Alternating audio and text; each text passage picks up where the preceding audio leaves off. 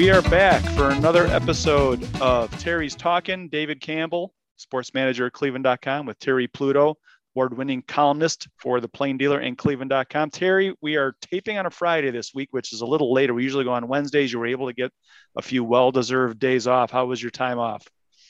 We had a great time, but I have to plug something, or my David Gray, my publisher, will not be happy.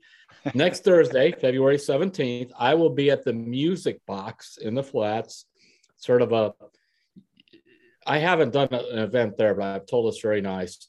And you can go in and you don't have to spend a lot of a lot of money there, or you can have dinner and listen to me with questions at seven o'clock Thursday night at the Music Box. And it's free, right?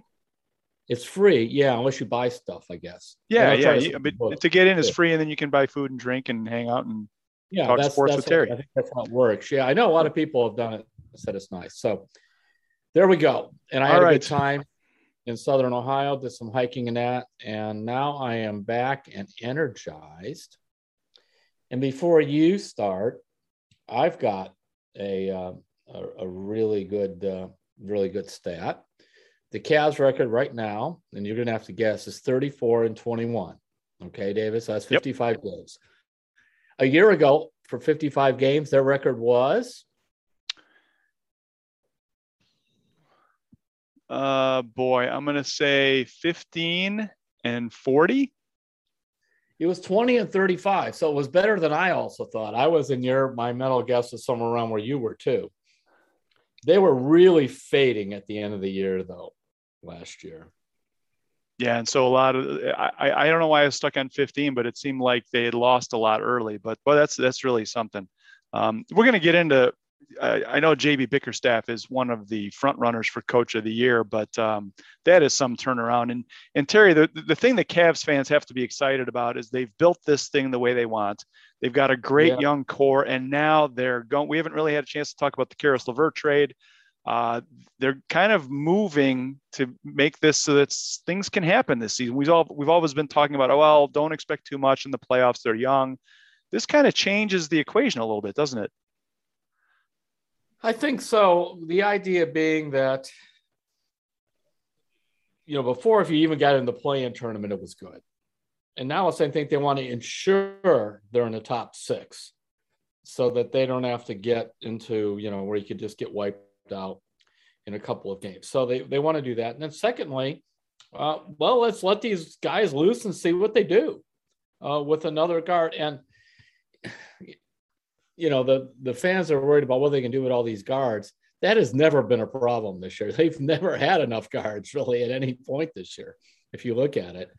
Because even early in the season, remember, Okoro was out for I think two weeks with something or other, a hip injury, and you know all know what happened with Rubio, and so getting Levert, you know, helps you this year. He's under contract for next year, and they didn't touch the roster at all. That was a key thing. And you've been writing about, you know, whenever there's a trade, and this was a big week with the trade deadline for the NBA, everybody always looks at, oh, what's this guy averaging points, rebounds, assists, blocks.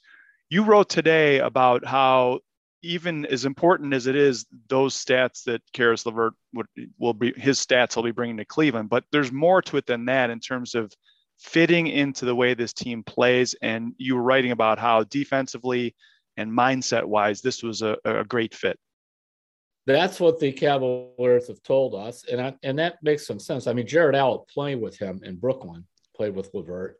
Um, Bickerstaff is pretty plugged in around the league. He has a good idea, kind of on will this guy buy into the defense and that, and that's why, you know, when I heard the stuff on Dennis Schroeder, and I kind of like Schroeder a little bit, but then I was told, well, you know, he may not be exactly sort of a Cavs kind of guy, meaning, and you know, the will you defend and will you um Bickerstaff said a very interesting thing. He said, these guys really don't want to disappoint each other.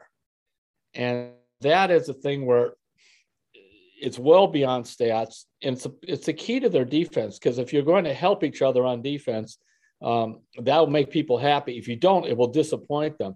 That's why in the past, the Cavs sometimes has some big guys who could defend the rim, but every time like Tristan Thompson or somebody would jump off to uh, help out on defense, um, he'd leave his man open and nobody pick him up.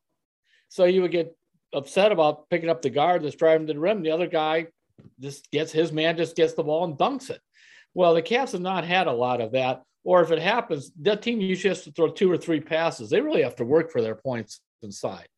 And they don't want anything to disrupt that. That means Caris LeVert has got to make a really good effort on the perimeter to guard, whether it's a small forward or a shooting guard that he's on, or a point guard. He could, they could use him at all three spots. And then he has to scramble to help get in there and, and defend with the rest of the guys, or this isn't going to work. And they feel that that well, I mean, David, their defensive stats keep going up and up. Now they're second in the league defensively. Now they're allowing the fewest points. Uh, I think it's 101.9. Uh, there's all kinds of stats on, you know, they have the best. It's the hardest to score, like within the five feet of the rim of any team in the league. They're the hardest to score on. And you want to keep because that gives you a chance in the playoffs. And that's probably why they thought, well, let's go get LeVert. And it's Ricky Rubio, who's as a, an expiring contract. You know, we fans, Cavs love fans love them, but he can't play this year. So let's use that. And yeah, you know, hit giving up a number one pick, but you know, the Cavs should make the playoffs and that won't be a lottery pick. And so why not? Yeah, and that we're they don't want to disappoint each other. It really kind of hit me when I saw that quote. A lot of coaches will say, "Oh, these guys really want to impress each other or they want to support each other." And the way JB phrased that, they don't want to disappoint each other. It, that really speaks to the defensive mindset uh, that, that you were just talking about. And Terry, you had a really good stat too. The Cavs are 19 and three. This is from your column today. They're 19 and three when they hold opponents under 100 points. And Kevin Love is leading the team in taking charges, which pretty much by tells far. you all you by, by far. Yeah, yeah, he's he's got 12 more than anybody else, which you also had in your column today. And that tells mm-hmm. you everything you need to know about the way these guys play, doesn't it? Yeah, here's a guy that was, you know, has been a I don't know, six-time All-Star and uh, some people think he'll be a, a, first ballot Hall of Famer. I'm not sure about that, but he has a chance to get into the Hall of Fame at some point. And that um, he went to the bench and he's taking charges. Now, he did that when LeBron was here during a total year. He was good at that. But all the injuries he's had, in fact, I might tell Kevin, be very careful on this. We don't need you taking a charge and something happened to that calf muscle. But it, it does show we're disappointed. And he see the standard is already set on how they play. That's the other remarkable thing is JB was able to say, okay, this is how we're going to play. This is what it's going to take. And they've already bought into the point where they know what the standard is, so they know what it would mean to disappoint your teammates. Where where we've seen so often with all the coaching changes, all the player changes, I mean, how the heck? I don't know. Some of the years when when these guys were, I don't know what they were supposed to do. Are they, they were they a running team? I don't know what defense. They just they were guys just scrambling around. And we've seen now Cavs playing some of these teams like Sacramento and even uh, you know San Antonio with with Popovich coaching with all these young guys. They're just there's talent out there, but it's just clueless. It's completely disconnected. That was Cleveland until this year. Absolutely. And, two more things, real quick, on LeVert. Uh, number one is that he's an Ohio guy from Columbus. Uh, he played in high school ball in Pickerington. And, you know, there's a lot of guys who come in from other parts of the country. Maybe they were born and raised in California. And even though they're playing here, they always want to get back west to play for their hometown team or whatever. Like the Cavs are Ohio's team. And that, in terms of keeping him here long term, that's got to be a positive, uh, you'd think. And the other yeah, thing, it, yeah, go ahead. It, it helps. It makes it easier. It just makes it easier. Yeah, he gets he, he gets what it's like to live in Ohio and understands what Ohio mm-hmm. is and the weather and everything. And then the other thing that I think is really people I, am surprised that fans are saying to you that they're the Cavs have too many guards and how are they going to play all these guys when you you know how it is in the playoffs. The court shrinks, the defense yeah. is ratcheted up to levels you don't see during the regular season. And when the shot clock ticks down to seven, you need a guy who can make his own, who can create his own shot and make it. And you cannot, it's like you always talk about having uh, defensive backs. You can't have too many defensive backs, right? Uh, you can't have too many guys in the NBA who can create and make their own shot, regardless of what position they play. And this is just another option for the Cavs when that when that shot clock is ticking down in the playoffs. And the only guy really that was able to do that, um, Rubio could do it some. Then he got hurt. Um, Sexton could do it some. You know, he got hurt. So that left Garland because uh, right now Okoro just Okoro and Lamar Stevens, I love their defensive uh, mindset. They're both fullbacks going to the rim. They like to do that, but they're not going to you know create a lot of shots for themselves. So you're correct, and that puts a lot of. I know they wanted to take some of the burden just off of uh, Garland, so LeVert can do that, and and we'll we'll see. But they don't. You know, Kevin Love, big guys. It's hard to create. Why I say create your own shot because uh, by that I mean where you kind of isolate him. Because even if you want to throw to the to the guy in the low block, you kind of have to set that up. Now, Evan Mobley may be able to learn to do that. We've seen sometimes where they've given him the ball on the wing and he's gone to the rim, but if you watch, he's still kind of slow and and trying to set all that up. But uh, LeVert can LeVert will get some shots off. They may not always go in, but they'll get them off. And sometimes too, when you have a really tall team, your guy driving to the basket, he goes, he misses the layup, but he causes a scramble situation on defense, and all of a sudden your guys are getting offensive rebounds. Mike Fratello, when he coached the Hawks, when they had uh, like Tree Rollins and a bunch of other Antoine, um, a bunch of other tall guys. Cliff Levingston on that team. Yeah, Levingston, mm-hmm. and they had guys like that. He says sometimes I just told Dominique, just go throw it up there, we'll go get it. yeah. If you, you miss it, don't worry. I'm sending the big guys. We're all going to the boards. We're just going to go get it. Well, it, it sounds a little strange, but there's some very truth to that because when you have a, an athletic guy going to the rim, everybody is going to pay attention to him defensively, and those other guys, nobody's blocking them out. Oh, we might see that. Throw it up and go to the rim. It could be a new play. Go get it. Throw it up. Get it. Go get go, it. Go get the rebound. So, anything else on LeVert or kind of how this is going to fold together in terms of how long it'll take him to kind of get acclimated with the Cavs yes, are doing? I mean, when they looked at the different guys, Gordon gets hurt a lot. You know, they didn't I don't even know if he ended up getting traded. I think he did not. Um, and then Schroeder is kind of selfish, uh, doesn't like to defend, but he can score. Schroeder can, but he that so probably of the of the group it was the best, and it was the one they targeted. And right now, Koby Altman's on a hot streak. I mean, at some point he's going to make a move that doesn't look real good, but when you go back, it's now 13 months, starting with the Jarrett Allen deal. You know, everything he's done um, has been just top notch. You know, even the Larry Nance deal, you know, Nance just got traded to uh, uh, New Orleans from Portland. And there's his he's been out almost a month with the knee. Now they're looking at it. Does he need to have knee surgery? That was always a concern with Larry Jr. was his health. So where Markkanen's been out with high ankle sprain, but he's going to come back and um, and that's the thing. they've played good defense without him, but they're better defensively with him. Yeah, and, and the, the other thing is these guys, as Markkanen comes back and everybody gets healthier, they'll be able to distribute the minutes a little bit more as they get closer to the playoffs. So guys are a little fresher. So that'll be good. That'll be good when they get healthier. So another reason, Terry, for this trade was the East is nothing special this year. Like it's all mm-hmm. hanging out there. So um, I, I was just looking at the schedule coming up. The Cavs have one of the easier remaining schedules in the NBA. So we can run through that real quick. They have a three game trip coming up heading into All Star weekend. Tonight on Friday night, they're at the Pacers at seven.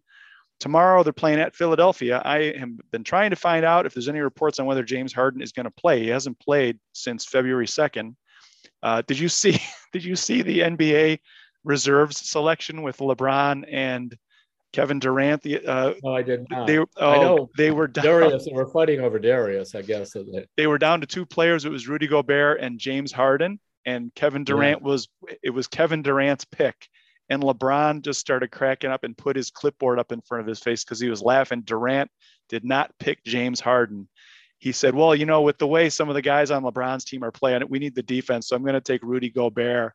And LeBron just started laughing. So he's like, All right. And LeBron says, uh, All right, we'll take James Harden. And he says, Is James Harden even healthy? And Charles Barkley said, He just got traded. So, of course, now he's healthy. He's ready to go. Now, now he's he healthy. Yeah. so we'll see what happens tomorrow. But and that was phenomenal to see. You know, Philadelphia is going for it with Harden.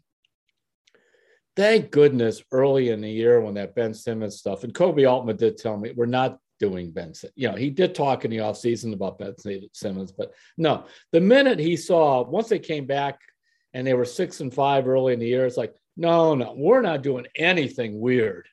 And I'm like, thank goodness. It's a team good enough to say we're not doing anything like really you know, um, I remember one of them, one of Dan Gilbert's, uh, he would call them isms, is like he used to say, just take the roast out of the oven. And what he meant was, you don't have to cook everything all the way through. Take it out and eat it, and we'll, we can put something else in the oven. Stop pulling things out of the oven. Let it simmer. Yeah, and that's what they did. And can you, you know, some of these guys that, that were kind of bandied about by Cavs fans, they, they don't want to disappoint each other like that. And so yeah. anybody you bring in has to fit that or the whole thing can start to deteriorate. It's just like that. I heard they might have got some calls on Love, but you're not trading Kevin Love at this point. No. You finally got out of Love what you want, which is this veteran upbeat leader. He's there. And having a blast. And having a blast and helping you win. And they just got to watch his minutes, though, David. They're going to be tempting. They, they they have to keep it like under 25 most games.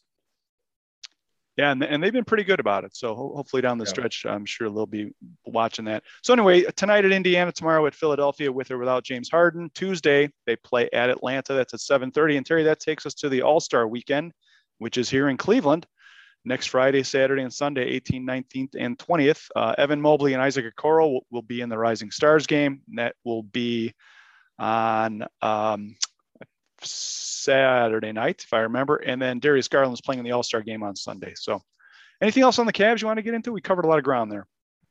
No, it's just a shame Jarrett Allen didn't make it, but hey, it's great that you could talk about all these guys.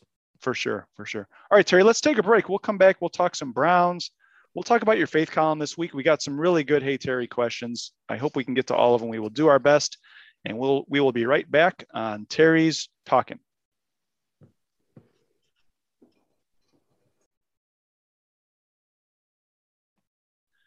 We are back on Terry's talking. David Campbell with Terry Pluto. Terry, let's talk a little bit of Browns here. Browns fans are still wrestling with the fact that the Cincinnati Bengals are playing in the Super Bowl on Sunday where, where's your head at with all this right now? I know it's it's hard for Browns fans, but there's some hope here, right? In terms of you know an AFC Central team making it, a team that has been traditionally worse than the Browns in a lot of ways in recent years. Where, where are you at with all this? Yeah, well, I'm working on a column for this weekend. And first of all, um, while football is not my favorite sport, if I had to pick how a league should be run in terms of giving all its members a chance to win. The NFL, far and above all the other leagues, I don't know hockey well enough, uh, David. Maybe you could speak to that because I know we have some hockey fans. But compared to baseball and basketball, the NFL gives everybody a chance. I mean, you can win a title in Green Bay. Green Bay's the size of Canton. You can do this. You can win a title in LA. You can win a title in Cincinnati. And yes, you can win a title in Cleveland. And when you fail, to do so, you don't do as well. It's not because the other guy has more money or a bigger market or a better TV, uh, cable TV. It's because the other guy did a better job. Now, sometimes you're lucky and you draft Tom Brady in the sixth round and he becomes the greatest ever. Uh, but you still have to supplement Brady over all those years, as Belichick did and they have to be a combination that could work together for so long without killing each other, which they did for like 15 years or whatever it was. Nonetheless, it doesn't matter. Nobody sit there going, the Patriots are winning all those titles because they got the Boston market. It doesn't mean a thing. It could be the Boston chicken market. It doesn't matter. you are, you just have to be where you're doing a good job picking your players, coaching them, developing them, all that. The Cincinnati Bengals went from 2 and 14 to 6 and 10 with their quarterback having an ACL surgery to the Super Bowl. The Browns and? went through all that stuff a couple years ago. They did go 11 and 5 2 years ago. They did beat Pittsburgh. Now, this year was disappointing, but they didn't go to uh, so, so 17 games. They didn't go to like 5 and 12. They went to 8 and 9. And the and beat Cincinnati in Cincinnati. Yeah. Yep. When they were playing for real. Yep. That's why I didn't so, mention the second game, but yes. Yeah. yeah. So that's so that's all. I guess what I'm what I'm saying is the league is set up for you, you know, to win. The NBA does have a salary cap, but they have so many exceptions. And because only five guys play at a time, one player makes such a dramatic difference, you know, as we have seen. Uh, and baseball is just I'm not talking about baseball's not talking to me. They've put an embargo on talking to media. I'm not talking about them. And the, even worse, they're not talking to each other at the bargaining table. But that's because their whole economic system is also very flawed. Yeah, and you know, we talk about the Bengals and how far they've come in such a short time. Uh, I wanted to mention real quick, we have a, a nice series up on cleveland.com right now. We're calling it yes. Earning Earning Their Stripes And our colleagues Doug Lesmerises, Dan Labbe, and Ashley Bastock have been taking a look at like the Browns are doing a lot of things right and the same way the Bengals are. The only thing they're not doing, and, and we've written a lot about this, Terry, they're not scoring points. And so we're looking at three positions kicker, quarterback, and wide receiver, where if the Browns can elevate the play they're getting at those three positions, that there's no reason they couldn't be the Bengals of next season uh, and make it to the Super Bowl. Uh, what's your take on those three positions? Can those make enough of a difference that the Browns can get where they want to go?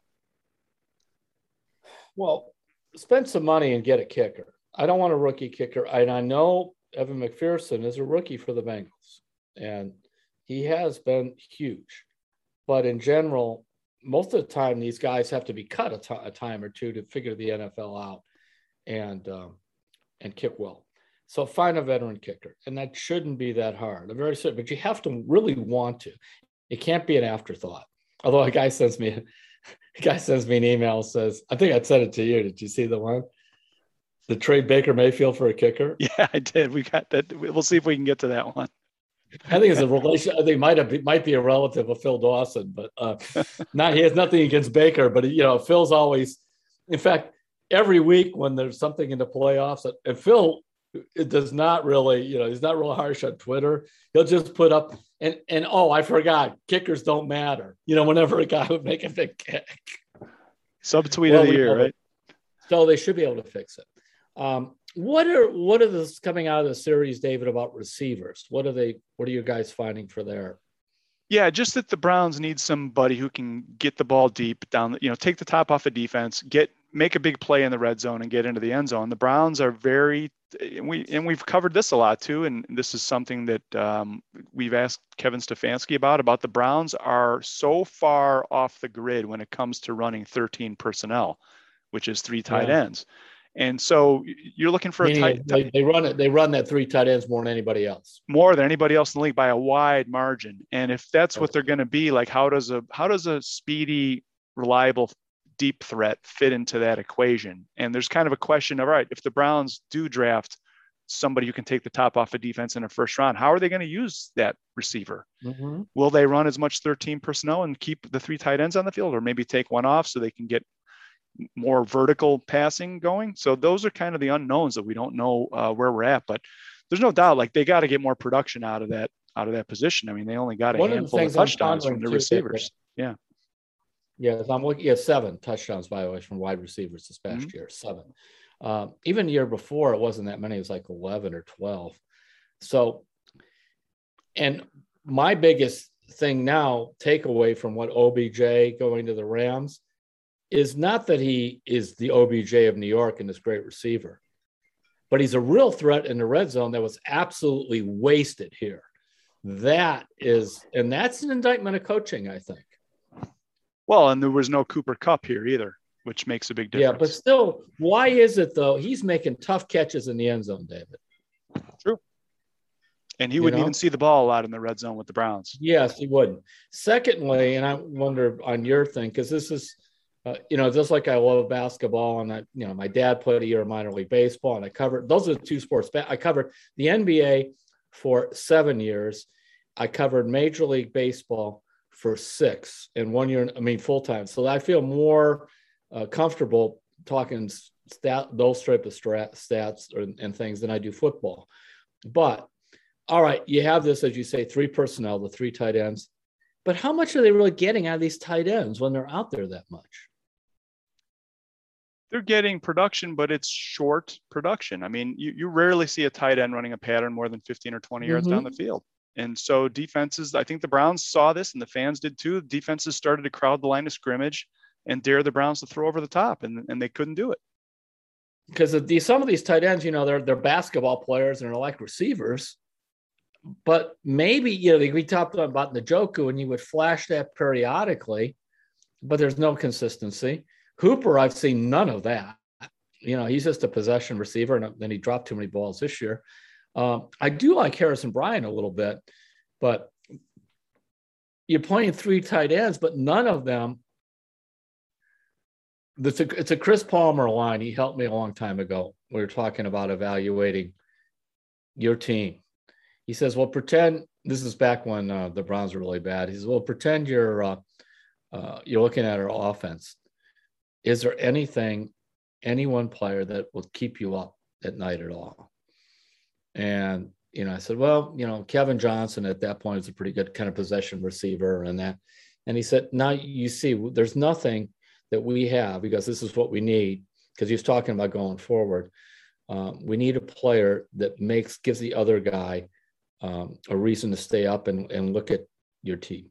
And he said that, and you look at the Browns, um, any of their receivers slash tight ends, none of them make you do that. So yes, you've got a lot of tight ends, and I don't mind having three tight ends if one of them keeps the opponent's coordinator up at night, but they don't. Yeah, and I, it's funny. I was talking to Lance Reisland, who's the former uh, mm-hmm. head coach at Garfield Heights High School. He's been doing a lot of film analysis for us, and he was telling me this week as we were looking at the Super Bowl, Ja'Marr Chase runs four kinds of routes. That's it. His route tree yeah. is four routes, but the thing is, he's so fast and has such great ball skills that he wins. Whoever's mm-hmm. up against him on those four routes, he wins those four routes. And the, you know, the, and you're talking about someone who keep, that's the kind of guy that keeps you up at night. It's like, all right, even if we put our best cornerback on him, we're going to have to bracket him, give help because otherwise he's going to win that one-on-one matchup. And you're right, like the Browns have nobody like that right now who keeps opposing defensive coordinators up. They don't. So that's going to be one of the I things mean, this offseason. They got to find somebody. Like Gronkowski, or, I don't know who, who are the best tight ends that you like in the league right now, or coming out of the yeah. draft. Um, no, in the league. Yeah, I mean, you know, you look at guys like Travis Kelce, and and yeah. I think that's the prototype for what a tight end can do. Don't mm-hmm. you look at them too, and they have Tyreek Hill and and Hardman, who, like, it's they open the field up vertically so that Travis Kelce can get into those seams, and it it, it doesn't all work in a vacuum. It all plays off of each other. So I think if the Browns do, do find a player, to, were, yeah, if yeah, they can find a guy or two who can do that, I think the tight ends might even be more effective because of that if, but if I were Andrew Berry, and you're correct, I would say you're yes, this is like Berry speaking to Stefanski. Yes, we're playing three tight ends. What are we really getting out of them? How much money do we want to now invest in Njoku? You yeah, you got these tight ends, but what and it's not as if it's helping the receiving corps. So there's something systematically off. And I like the accent on the run, unlike a lot of other people who just want to go back to throwing the ball over the place no, I like I, I do like the accent run. It helps. It keep it rests your defense, you know, especially when you got the type of offensive lineman they have. And I mean, right now the Browns have. Granted, all right. Let me uh, finish the sentence. the The Pro Bowl sometimes, like the National Honor Society at some schools, it, it honors good. It doesn't necessarily honor great, but it honors good. And so the Browns have five Pro Bowlers. You've got well, um, on the offensive line, you got Teller and Bitonio, and then you have um, Chubb, and you've got on defense, you've got Ward, and you've got Myles Garrett. That's not a bad place to start. A guy in the secondary, a pass rusher, a running back, and two offensive linemen. That's that's not an expansion team. That's starting a franchise at a really good point. The only guy there whose contract is up at the end of this next upcoming season is Denzel Ward. And I think they're probably going to get him signed. they're really working at that. So you have those things. And that's why I wrote last week that, you know, they will look hard at somebody like Cousins or someone else of that sort because they're thinking if Baker, if we have Dallas and Baker, can we put, you know, our version of Matt Stafford into this situation with some tweaks. So I don't know if they will, but I know they're talking about stuff like that. Lots of puzzle pieces to be played with and figured out. It's going to be a really interesting offseason. Um, Terry, we're running a little long here, but I, I, I wanted to get, well, number one, I, let me get this in before we move on because the Rams are going to be they're playing Sunday. And I, I, I, Cleveland fans, I don't know if you found this through the years, but Cleveland fans love draft picks. They love keeping first round draft picks yeah. and the team taking first round draft picks and watching the first round draft picks develop. And I think in some ways, I think sometimes Cleveland fans overvalue first round draft picks more than I think fans in other markets do. I don't have anything to back that up. It's just kind of a feeling I get. But I'm looking at the Rams. Do you know how many first round draft picks they've had in the last five years? Hmm. None. One or two? Know. None. None. Wow. They didn't have a first round pick in 2021. They didn't have a first round pick in 2020. They didn't have a first round pick in 2019, 2018, 2017. In 2016, they took Jared Goff with the number one overall pick. And of course, we all know about the trade they made last March when they sent Goff and a third round pick and a 22 first round pick to the Lions, and they got Matthew Stafford. So I just wanted to throw that out there because teams go all in and the Rams have gone all in and they're in the Super Bowl and they might win it Sunday. And I just want to kind of get that on get that out there just so fans can think about it a little bit. Sometimes if you use the first round picks right, it can make a world of difference right now and get you where you want to go. So I thought Or you was can come to a team like. Cleveland, David. You're, this will make give Browns fans a reason to grab the etc. And you come to a team like Cleveland and say, you know, you took that guy Austin Corbett in the second round, and looks like you never play him. We'll give you, I think it's a fifth round pick for him, and uh, you don't you don't have to worry about him. You know, Austin Corbett has started every the first game there. He didn't start. Since then, in 2019 till now, he has started every game at guard. He's helped out at center. In fact, right now the Rams are having some problems on the line. They're trying to figure out center or guard. So exactly what happened here? He could not crack the starting lineup when he was here. And we never heard why. I was told that the uh, Freddie and whoever the line coach was back then, he came from Green Bay, just didn't like him. And the Rams took him and just dropped him in there and played him. And played him and played him. And he's still playing and they're in the super bowl. And see that's this kind of stuff though. Yeah you can say with the browns worked out because later on they get wyatt teller and all that. But at that point you know when you picked him the, remember he was chubb was not the first pick for the browns in the second round. Austin uh, corbett was in 18 by the way that brad osweiler deal well, they don't make that trade. They don't draft chubb because that was the pick that was used. And you obviously, if you're looking at your draft board, they must have had Corbett rated over Chubb, or you wouldn't have taken him. Yeah, that's the way their draft board had to fall. You're right. They wouldn't Yeah. have done it. So yeah, So I'm just bringing that up, and that's sometimes how you get to the Super Bowl. moves like that. Yeah. All right, Terry. We, let's move off of football. You got you want to make a pick for the game Sunday?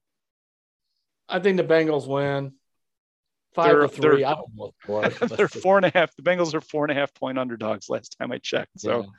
which uh, doesn't mean a whole lot when you got Joe Burrow on your team. So we'll see. no, it it, it doesn't. Yeah. I'm picking the Rams. I think they're going to win by seven. So maybe 28 21. Let's go that. All right.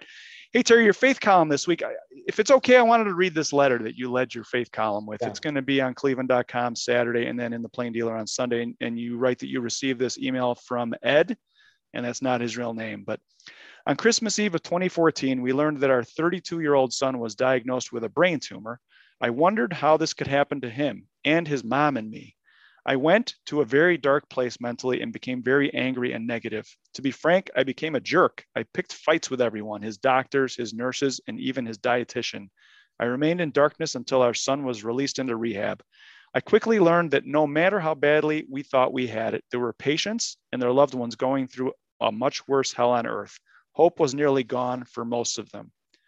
Now, when I run into a nasty waiter, an angry customer at a convenience store, or someone just wanting to pick a fight about politics, I remind myself to pause and consider that they might be experiencing something as painful and as gut wrenching as what my son and our family went through. Our son went from his teaching position and the dissolution of his marriage to now teaching children with severe autism. Thus far, he's getting clear MRIs. We're so fortunate and blessed. And that was the start of your column, and then you kind of went off from there. So I just wanted to give that as kind of a, a, a kind of a foundation for what this week's column is, and it was it was a very touching letter. Yeah, it was, and it's it's a one where, um, to Ed's credit, he had to look in the mirror. You know, why am I being a jerk? And he looked beyond the "it's so unfair what happened to my son" to you know, why am I being unfair with the dietitian of all people and everybody, else, which is what happens. So uh, I think you'll see find a lot of things in that column, but the letter moved me, and um, he also was some other stuff he sent me. It's like then later on when he starts going off, he remembers. No, wait a minute. This is just me reacting to something else. It's not because uh, you know the guy's just having a hard time with the cash register, you know, at the store or whatever. Yeah, and just uh, it, it's amazing to see what there's always somebody going through something worse, and we've talked about this. Yeah. But you always think you have it bad until you kind of. he he really that really struck him when he was going through the treatment. And and a willingness to look deep. See, that's what I liked about the letter. Not that something goes bad, and I've done it in my own life where I have a family problem. Suddenly, I'm not very patient with anybody else, but a willingness to say, "No, this is why." And that part is on me. You know, the old line, I can't control everything that happens to me. I can control how I react to it. That's a great mindset to take. So, well, listen, check out Terry's faith column. Like I said, it's going to be online on Saturday morning and in the paper on Sunday. Always a good read and kind of a good way to start the week. So, all right, Terry, you ready for some Hey Terry questions? Sure. I wanted to thank everybody who's been sending these in. We are getting so many good ones, and I don't. We're not going to get to all of them today. We're running a little bit late, but uh, we will keep them on our list, and we will get to them as soon as we can. So, uh, Terry, you wrote a column a couple weeks ago about Bill Fitch uh, after he passed away, and we got a good. Um, this is kind of a good Bill Fitch question. Hey Terry, this is from Bob. He says, "Hey Terry, Bill Fitch had some great Cavs teams, especially the Miracle of Richfield. What was the reason he left a few years after?" well, the team started to go down. That was number one. Two, he had a, a tip that Nick Mileti at some point was going to sell. And the Boston Celtics were looming out there. And what a chance to go because he went from Cleveland to the Celtics. So that was the real reason. You know, Bill, if you look at Bill's record, he coached for five different teams. And generally, he kind of knew when it was time to hit the exit door. Okay. Um, another Cavs question. This one is from Jim Carney. He says, Hey, Terry, does adding Caris LeVert spell the end of Colin Sexton? I know you said teams will be reluctant to trade for him given the surgery on his knee, but the Cavs took Kyrie first overall and then Garland maybe with the three or the five pick, but pretty high. And they were still rehab- rehabbing at the time the Cavs drafted both of them. I always thought meniscus was far less serious than an ACL. Sexton and LeVert seem to have the same skill set, but LeVert is taller. What do you think the uh, the arrival of LeVert means for Colin Sexton's future, Terry? Well, it means one thing. You go to Colin Sexton say, okay, you could take. He's a restricted free agent. You could take the one year qualifying offer, and guess what? You're coming off the bench next year, or you know we don't need. You don't want to just toss him away, but you could you could set a whole parameters of his role differently. Secondly, I always thought that too. The meniscus is sometimes not that big a deal, but in two of these cases, first of all, Darius Garland had a meniscus when he was playing at Vanderbilt. The Cavs drafted and he played only five games at Vanderbilt. But then it, it was kind of it was out there, but it's not mentioned much. He had a second surgery, uh, a second cleanup before the season, his rookie year, and that's why he just he was terrible. You know, he couldn't move very well and everything else. But he had two scope cleanups, so sometimes they aren't as benign as you think. And clearly, the way they shut down uh, Sexton so quickly for the year, um, this was not just an ordinary meniscus. I'm not saying it's career threatening. I'm just saying it wasn't ordinary. So that's the, the deal there. You know, LeVert's under contract for next year. And when I have Darius Garland, I like a bigger guard next to him, LeVert or Okoro. That's what was working for the Cavs too. It isn't just that Sexton was, you know, handling the ball too much. It's that now you get hide Garland's size because they had these two guys coming off the bench and Stevens and Okoro. And those guys are, I mean, they're ready to beat on everybody else like the rest of the big guys. So um, it just is a better fit. But I, I think Sexton's an asset, an asset with very little value uh, around the league right now. All right. Good answer. I, I, I followed all that and I think it makes a lot of sense. So, all right, we've got another, we have a Browns question, Terry. This one is from Tom Bradfield. He says, Hey, Terry, Tell you what should be done with Mayfield. This is the question you were talking about before. Trade him yeah. for a decent kicker. Bad enough he was the worst QB in the division last year, even a grade below a QB who stayed two seasons too long in Pittsburgh. Of course, he's talking about Big Ben. So you're a proponent Baker, of kickers, Baker's but of, yeah, Baker's one of the hardest questions. It really is. I mean, we could joke about the kicker thing, but I mean, who is he? Is he Baker of 18 or Baker of 19? Is he Baker of 20? And how much a Baker of 21 is health and how much a Baker of 21 is some sort of regression? And they are going to probably even spend too much time talking about this with the Browns. And the problem is you really won't know the answer, whether he's playing here or elsewhere, till he gets on the field next year and you see how he plays. Well, that's the big question. You know, it's like Stafford and Goff got traded for each other. Right. In other words, there's quarterbacks coming and going. I'll take your guy and some picks. You take my guy. That's really the deal that would come up. Like Minnesota, say, all right, we'll take Cousins. You get a cheaper Baker. We get give you some relief on the salary cap, and we'll check back in a year and see how it went. it's, mean, it's a crazy idea, but it, I, I, can't ever remember seeing anything like it. But you can hey, always say, well, you know, but but you could throw in your kicker too. As an as the player to be named later, right? Like in baseball. yeah, just not one make it work. All right. Yeah, some of these are some of the. I, I want to hold some of these, Terry. These will be good for next week. They're a little bit more involved. But we do have one from Kathleen Thompson, which we kind of got into. Um, Kathleen's a long time listener of the show. And she says, Hey, Terry, Koby Altman is amazing. He got Caris LeVert without giving up any core players, which you mentioned earlier. Pretty impressive, right? It really is. Yeah. I guess. And apparently, um, he, he also had the ability see, to take LeVert's salary because they were matching it up with Rubio's. He had the, a pick he felt he could give up. Um, Kathleen, by the way, is a rabid Cavs fan. I don't think she wants any of her favorite players to go anywhere. So, so she was happy about that too. Um, but it's it, it is good to see that because I was told at the start of the trading deadline, I wrote this that the Cavs, I was told by high, high official, quote, we're going to work around the edges. And what he meant was, you know, this is not a, this is like landscaping the house. They're not going to go tear it down.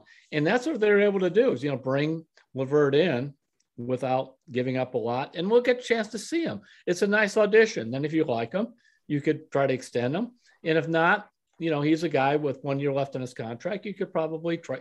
Heck, you could trade him. You could try to go get Rubio back. You do a lot of things. If it was up to Kathleen, she would trade future first round picks just to keep the guys here because she loves yes, them all. she would, and she she's. I mean, she does go back to Bill Fitch and all that. And she was very close with Joe Tait, her and her mom.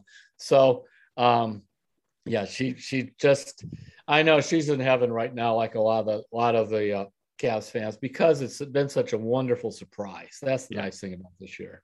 And it's really been a team that has brought together old school fans and the new generation yeah. of fans into everybody's kind of coalescing behind it. It's been really fun to watch. So, all right, Terry, we're running short on time here. I, I'm trying to keep us moving, but let's do a Terry's trivia question we know, and we mentioned this earlier, JB Bickerstaff is going to be in the running for NBA Coach of the Year. There have been two Cavs coaches who have won NBA Coach of the Year. Who are they? It's not Don Delaney, who was a very nice man who was Bill Fitch's assistant and a former coach at Lakeland Community College, who actually was an interim coach a couple of times back when they kept hiring and firing Musselman. I'm going to go with Lenny and Mike Fratello, but I don't know the answer those are good guesses. Um, I thought wrong. one. I thought Lenny would have for sure won one along the way, but he did not. The only two are Bill Fitch in 1976, and that was the miracle of Richfield season. Although I think the voting is usually done after the regular season, if I remember. Yeah. But the Cavs were 49 and 33 that season, and then the other one, which I had forgotten about, was Mike Brown in 2009 when the Cavs went from 45 wins to 66 and they lost in the Eastern Conference Finals. I believe that was really? Orlando, if I remember. Yeah, I thought for sure Lenny Wilkens would have won it somewhere along the line. Right, but... and, and, Mike Brown, because it's all LeBron, you know, the whoever has LeBron usually doesn't end up being the coach. So that coach of the year. By the way, the voting is done after the regular season, so you don't have the playoffs to to look at. Right. I just wasn't sure during the Bill Fitch era if that's how they did mm-hmm. it too, or it, but even always back then, was, you're yeah. saying it always was. Okay, good. That's the way it yeah. should be. That's the way it should be. So, um, all right, Terry. Uh, I know you have some book signings coming up. You want to talk? The one at the Music Box is coming up on Thursday, the 17th. Yeah, that's the next last week. Anything one, else? the only one. So that's Thursday night, the 17th, 7 p.m. at the Music Box in the Flats. I will be there, and uh, already they're selling some tickets, and there people are coming. So you can check it out online. And they can go to the Music Box website to yeah, get right. And I'm putting it up on Twitter and Facebook. It's up there right now. So Great. We've been talking about how you can get a Hey Terry question in. You can send that to Terry through his Facebook page, or if you want to email us, you can send your question to sports at cleveland.com and just put Hey Terry or Terry's talking in the subject line, and we will try to get to it. We got a lot of good questions for next week, Terry. We didn't have time for today, but we will get back to those. So, any last thoughts? No, that is it, David. All right. I'm glad you're able to get some time off and get out into the wilderness. It's always nice to get out for a hike. I hope to do that sometime here soon myself. So thanks for making the time, Terry. Thanks to all of you for listening. Our audience keeps growing, which is very exciting, and we appreciate you being along for the ride with us. We will catch you next week on Terry's Talking.